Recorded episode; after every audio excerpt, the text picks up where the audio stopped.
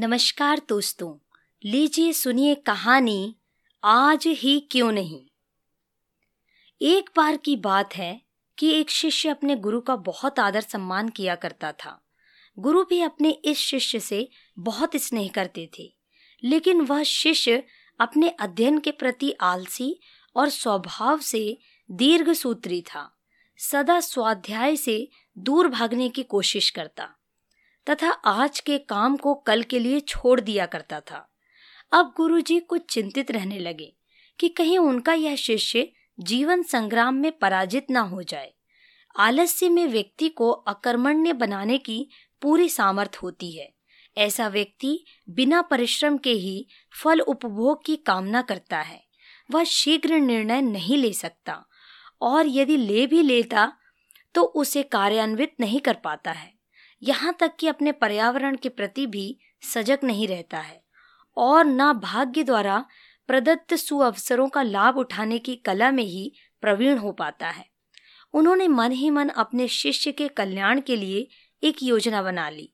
एक दिन एक काले पत्थर का टुकड़ा उसके हाथ में देते हुए गुरुजी ने कहा, मैं तुम्हें यह जादुई पत्थर का टुकड़ा दो दिन के लिए देकर कहीं दूसरे गाँव जा रहा हूँ। जिस भी लोहे की वस्तु को तुम इससे स्पर्श करोगे, वह स्वर्ण में परिवर्तित हो जाएगी।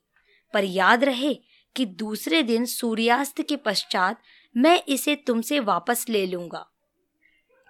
शिष्य इस सुअवसर को पाकर बड़ा प्रसन्न हुआ, लेकिन आलसी होने के कारण उसने अपना पहला दिन यह कल्पना करते करते बिता दिया कि जब उसके पास बहुत सारा स्वर्ण होगा, तब वह कितना प्रसन्न सुखी, समृद्ध और संतुष्ट रहेगा। इतने नौकर चाकर होंगे कि उसे पानी पीने के लिए भी नहीं उठना पड़ेगा। फिर दूसरे दिन जब वह प्रातः काल जागा, उसे अच्छी तरह से स्मरण था कि आज स्वर्ण पाने का दूसरा और अंतिम दिन है। उसने मन में पक्का विचार किया कि आज वह गुरुजी द्वारा दिए गए काले पत्थर का लाभ ज़रूर उठाएगा। उसने निश्चय किया कि वह बाज़ार से लोहे के बड़े बड़े सामान खरीद लाएगा। और उन्हें स्वर्ण में परिवर्तित कर देगा।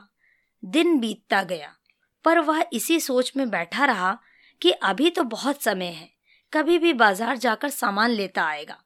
उसने सोचा कि अब तो दोपहर का भोजन करने के पश्चात ही सामान लेने को निकलूँगा, पर भोजन करने के बाद उसे विश्राम करने की आदत थी और उसने बजाय उठ के मेहनत करने के थोड़ी देर आराम करना उचित समझा, पर आलस्य से परिपूर्ण उसका शरीर नींद की गहराइयों में खो गया और जब वह उठा तो सूर्यास्त होने को था।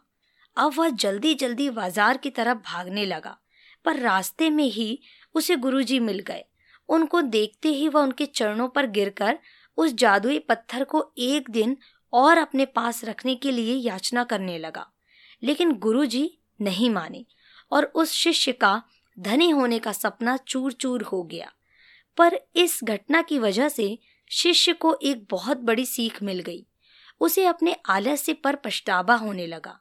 वह समझ गया कि आलस्य उसके जीवन के लिए एक अभिशाप है और उसने प्रण किया कि अब वो कभी भी काम से जी नहीं चुराएगा और एक कर्मठ, सजग और सक्रिय व्यक्ति बनकर दिखाएगा। मित्रों जीवन में हर किसी को एक से बढ़कर एक अवसर मिलते हैं, पर कई लोग इन्हें बस अपने आलस्य के कारण गवा देते हैं।